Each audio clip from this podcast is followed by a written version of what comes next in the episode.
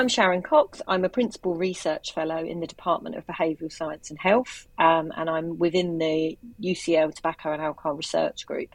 And I'm in this group because my work primarily focuses on alcohol and tobacco use, but I do have an interest in other substance use as well. I would say that you could consider me an expert in uh, health inequalities and the role that health inequalities plays within both people starting to use substances and also why certain um, populations are much more likely to continue using substances and find it harder to quit because of their broader lived circumstances.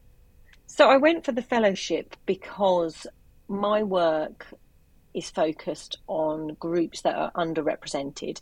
So, mostly I work with people who are experiencing homelessness in its broadest category. So, not just people who sleep outside, which is what people think of when they think of homelessness, but people that are sofa surfing, people that are between accommodation, people that are at risk at homelessness.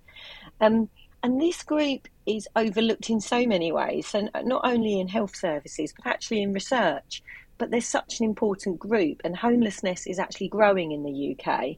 And there's so much more that we could do. But before we can do the research, we need to highlight the research that's already happening, and that includes my own research. So, my research is around helping people who are homeless to quit smoking, and that's, I guess, you could say that's not a very sexy area of research, um, but nonetheless, it's really important because one of the reasons that people who are homeless have such poor health outcomes is because the very high rates of smoking within this group.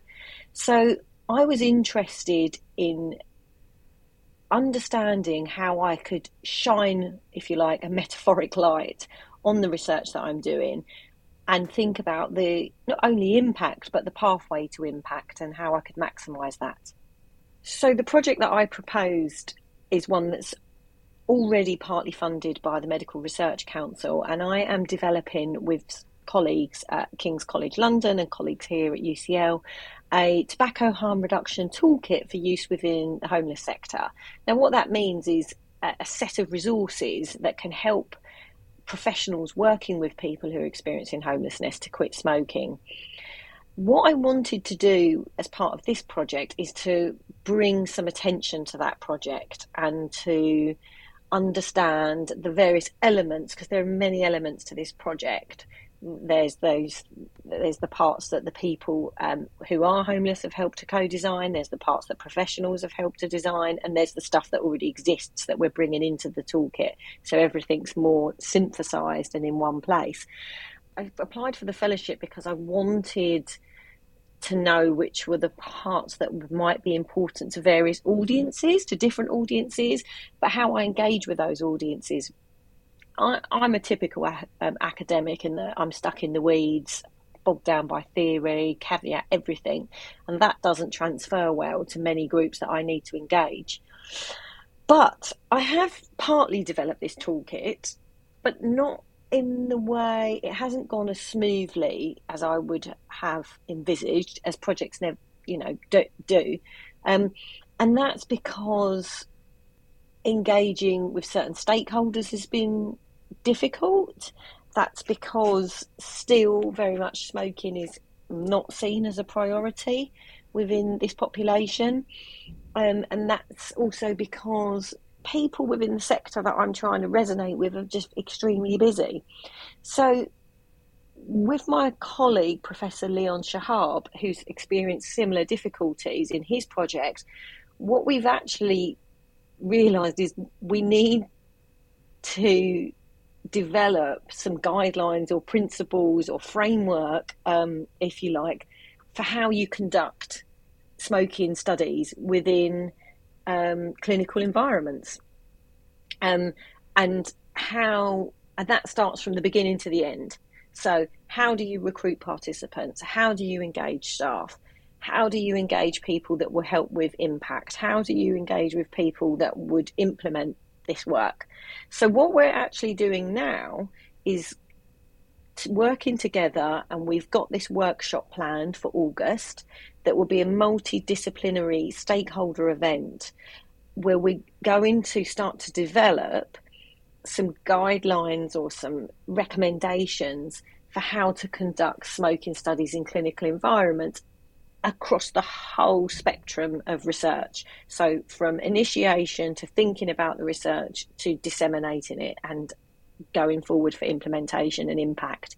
So, that's what we're doing first. So, what we were trying to do is get to the far end with what we've already got, but we've we've got stuck a bit earlier, and that's made us realise that the issues that we have are very very common, and maybe people need some guidance on this.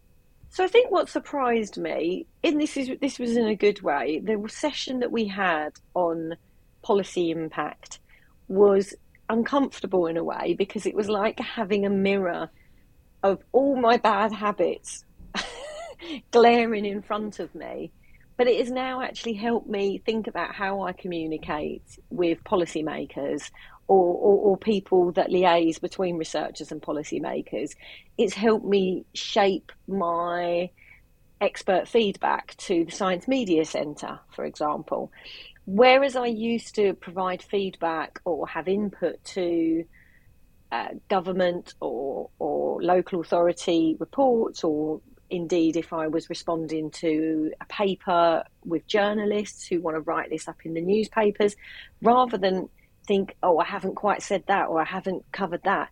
Actually, what I do now is take a broader approach. I, I try to create a narrative arc, as it were, over the findings. So instead of getting bogged down in the weeds and thinking about caveating everything, I suppose instead of being too, you know, geeky about it, now I take a, a step up and think, what is it from this that people actually need to know? They don't need to know everything that I know, but they need to know this. So that's really helped me to think about how I communicate um, as an expert.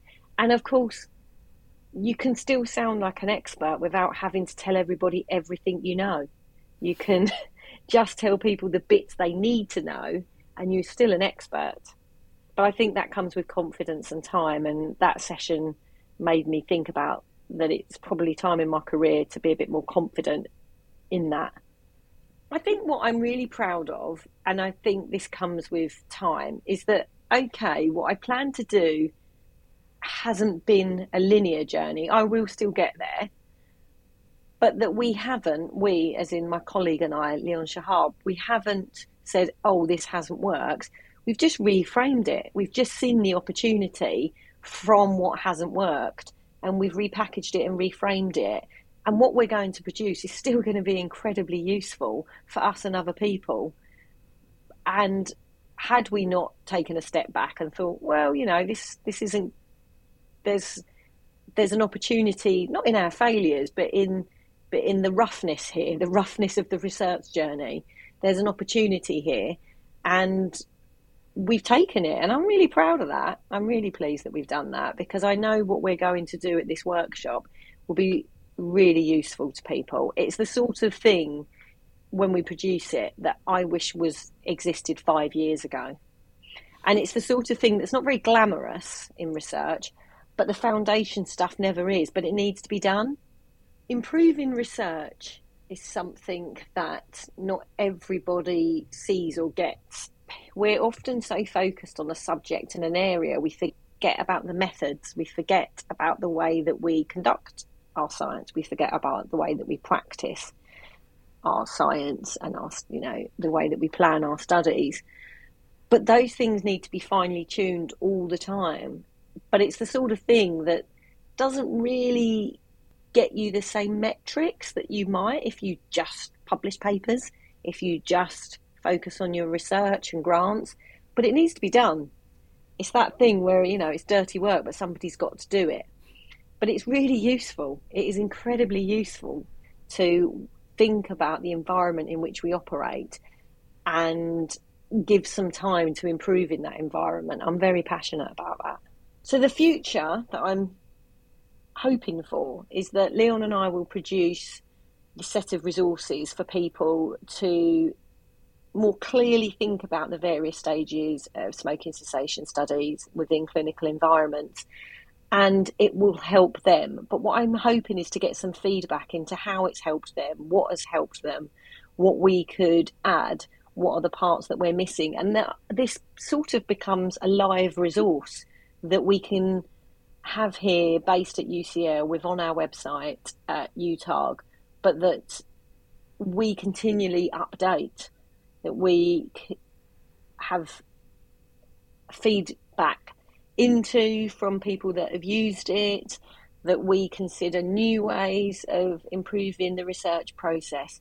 So I guess I'm hoping that it's going to be a long-term project that we that it's you know it's a live resource that we just continue to improve.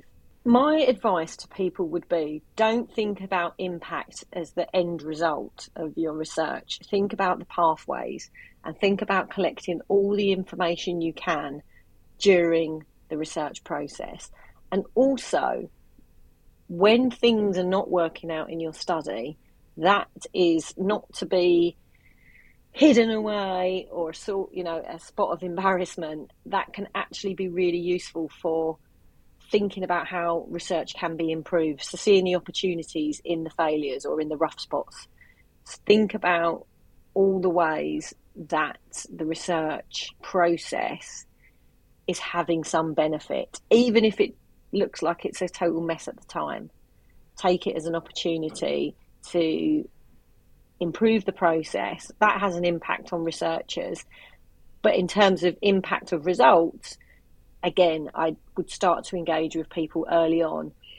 My other piece of advice for people would be don't engage with those that are going to be useful for impact at the end of the research. Include them in the research if you can. If you can get buy in from them earlier, they will feel more emotionally invested in your work.